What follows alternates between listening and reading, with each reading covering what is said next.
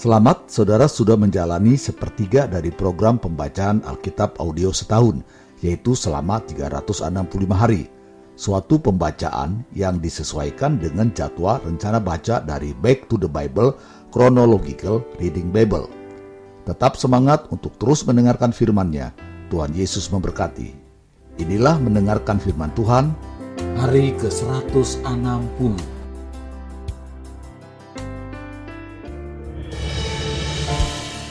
Amsal pasal 19 ayat 1 sampai 29. Lebih baik seorang miskin yang bersih kelakuannya daripada seorang yang serong bibirnya lagi bebal. Tanpa pengetahuan, kerajinan pun tidak baik. Orang yang tergesa-gesa akan salah langkah. Kebodohan menyesatkan jalan orang, lalu gusarlah hatinya terhadap Tuhan. Kekayaan menambah banyak sahabat, tetapi orang miskin ditinggalkan sahabatnya. Saksi dusta tidak akan luput dari hukuman. Orang yang menyembur-nyemburkan kebohongan tidak akan terhindar. Banyak orang yang mengambil hati orang dermawan. Setiap orang bersahabat dengan si pemberi. Orang miskin dibenci oleh semua saudaranya, apalagi sahabat-sahabatnya. Mereka menjauhi dia. Ia mengejar mereka, memanggil mereka, tetapi mereka tidak ada lagi. Siapa memperoleh akal budi, mengasihi dirinya. Siapa berpegang pada pengertian, mendapat kebahagiaan. Saksi dusta tidak akan luput dari hukuman. Orang yang menyembur-nyemburkan kebohongan akan binasa. Kemewahan tidak layak bagi orang bebal, apalagi bagi seorang budak memerintah pembesar. Akal budi membuat seseorang panjang sabar dan orang itu dipuji karena memaafkan pelanggaran. Kemarahan raja adalah seperti raung singa muda, tetapi kebaikannya seperti embun yang turun ke atas rumput. Anak bebal adalah bencana bagi ayahnya, dan pertengkaran seorang istri adalah seperti tiris yang tidak henti-hentinya meniti. Rumah dan harta adalah warisan nenek moyang, tetapi istri yang berakal budi adalah karunia Tuhan. Kemalasan mendatangkan tidur nyenyak, dan orang yang lamban akan menderita lapar. Siapa berpegang pada perintah memelihara nyawanya, tetapi siapa menghina firman akan mati. Siapa menaruh belas kasihan kepada orang yang lemah, memiutangi Tuhan yang akan membalas perbuatannya itu hajarlah anakmu selama ada harapan, tetapi jangan engkau menginginkan kematiannya. Orang yang sangat cepat marah akan kena denda, karena jika engkau hendak menolongnya, engkau hanya menambah marahnya. Dengarkanlah nasihat dan terimalah didikan, supaya engkau menjadi bijak di masa depan. Banyaklah rancangan di hati manusia, tetapi keputusan Tuhanlah yang terlaksana. Sifat yang diinginkan pada seseorang ialah kesetiaannya. Lebih baik orang miskin daripada seorang pembohong. Takut akan Allah mendatangkan hidup, maka orang bermalam dengan puas tanpa ditimpa malapetaka. Si pemalas mencelup tangannya ke dalam pinggan, tetapi tidak juga mengembalikannya ke mulut. Jikalau si pencemooh kau pukul, barulah orang yang tak berpengalaman menjadi bijak Jikalau orang yang berpengertian ditegur, ia menjadi insaf. Anak yang menganiaya ayahnya atau mengusir ibunya memburukkan dan memalukan diri. Hai anakku, jangan lagi mendengarkan didikan kalau engkau menyimpang juga dari perkataan-perkataan yang memberi pengetahuan. Saksi yang tidak berguna mencemoohkan hukum, dan mulut orang fasik menelan dusta Hukuman bagi si pencemooh tersedia dan pukulan bagi punggung orang bebal. Amsal pasal 20 ayat 1 sampai 30. Anggur adalah pencemooh, minuman keras adalah peribut. Tidaklah bijak orang yang terhuyung-huyung karenanya. Kegentaran yang datang dari raja adalah seperti raung singa muda Siapa membangkitkan marahnya, membahayakan dirinya. Terhormatlah seseorang jika ia menjauhi perbantahan, tetapi setiap orang bodoh membiarkan amarahnya meledak. Pada musim dingin, si pemalas tidak membajak. Jikalau ia mencari pada musim menuai, maka tidak ada apa-apa.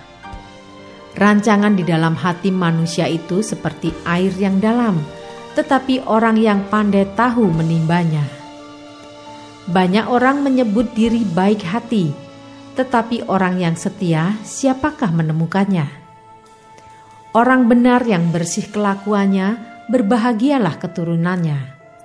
Raja yang bersemayam di atas kursi pengadilan dapat mengetahui segala yang jahat dengan matanya Siapakah dapat berkata, "Aku telah membersihkan hatiku, aku tahir daripada dosaku"? Dua macam batu timbangan, dua macam takaran, kedua-duanya adalah kekejian bagi Tuhan.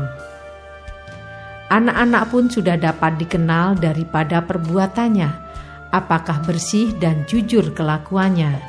Telinga yang mendengar dan mata yang melihat, kedua-duanya dibuat oleh Tuhan Janganlah menyukai tidur, supaya engkau tidak jatuh miskin.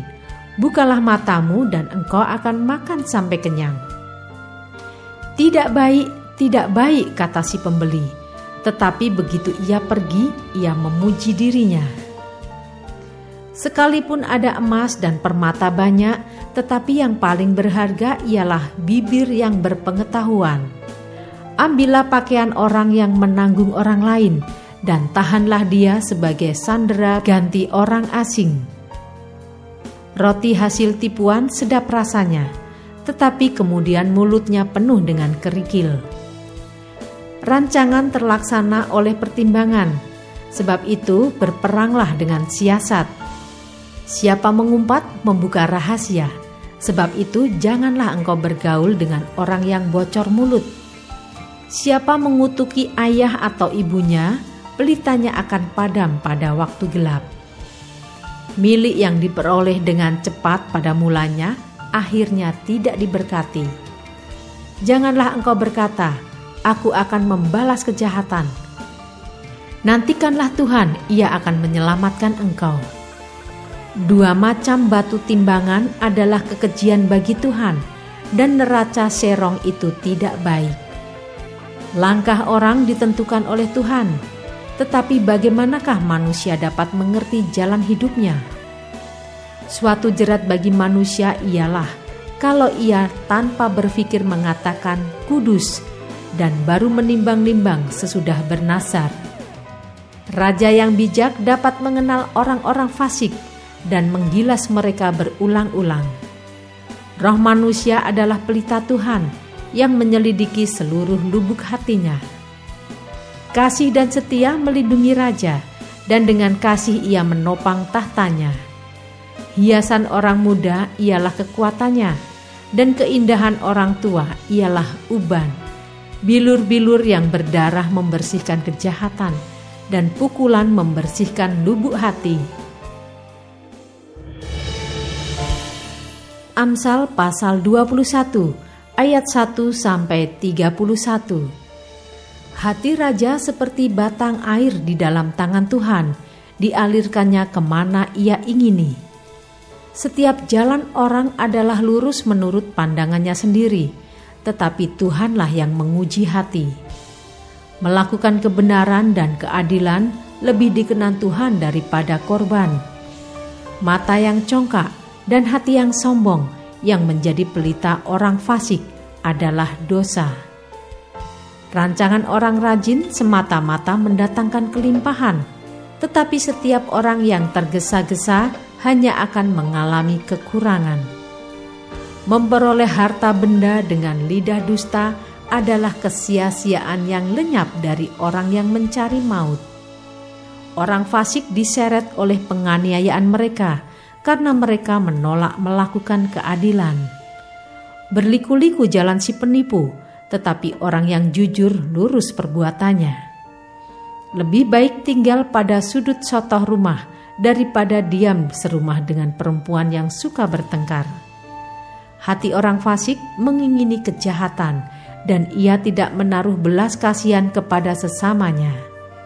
Kalau si pencemooh dihukum, orang yang tak berpengalaman menjadi bijak, dan jikalau orang bijak diberi pengajaran, ia akan beroleh pengetahuan. Yang Maha Adil memperhatikan rumah orang fasik dan menjerumuskan orang fasik ke dalam kecelakaan.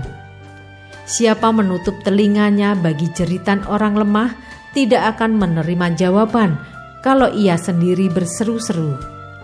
Pemberian dengan sembunyi-sembunyi memadamkan marah, dan hadiah yang dirahasiakan meredakan kegeraman yang hebat. Melakukan keadilan adalah kesukaan bagi orang benar, tetapi menakutkan orang yang berbuat jahat. Orang yang menyimpang dari jalan akal budi akan berhenti di tempat arwah-arwah berkumpul. Orang yang suka bersenang-senang akan berkekurangan. Orang yang gemar kepada minyak dan anggur tidak akan menjadi kaya. Orang fasik dipakai sebagai tebusan bagi orang benar, dan pengkhianat sebagai ganti orang jujur. Lebih baik tinggal di padang gurun daripada tinggal dengan perempuan yang suka bertengkar dan pemarah. Harta yang indah dan minyak ada di kediaman orang bijak, tetapi orang yang bebal memboroskannya. Siapa mengejar kebenaran dan kasih akan memperoleh kehidupan kebenaran, dan kehormatan. Orang bijak dapat memanjat kota pahlawan-pahlawan dan merobohkan benteng yang mereka percayai. Siapa memelihara mulut dan lidahnya, memelihara diri daripada kesukaran. Orang yang kurang ajar dan sombong mencemooh namanya, ia berlaku dengan keangkuhan yang tak terhingga. Si pemalas dibunuh oleh keinginannya, karena tangannya enggan bekerja. Keinginan bernafsu sepanjang hari, tetapi orang benar memberi tanpa batas. Korban orang fasik adalah kekejian, lebih-lebih kalau dipersembahkan dengan maksud jahat. Saksi bohong akan binasa, tetapi orang yang mendengarkan akan tetap berbicara. Orang fasik bermuka tebal, tetapi orang jujur mengatur jalannya tidak ada hikmat dan pengertian, dan tidak ada pertimbangan yang dapat menandingi Tuhan. Kuda diperlengkapi untuk hari peperangan, tetapi kemenangan ada di tangan Tuhan. Tetap semangat, teruskanlah mendengarkan firman Tuhan. Sampai jumpa esok hari.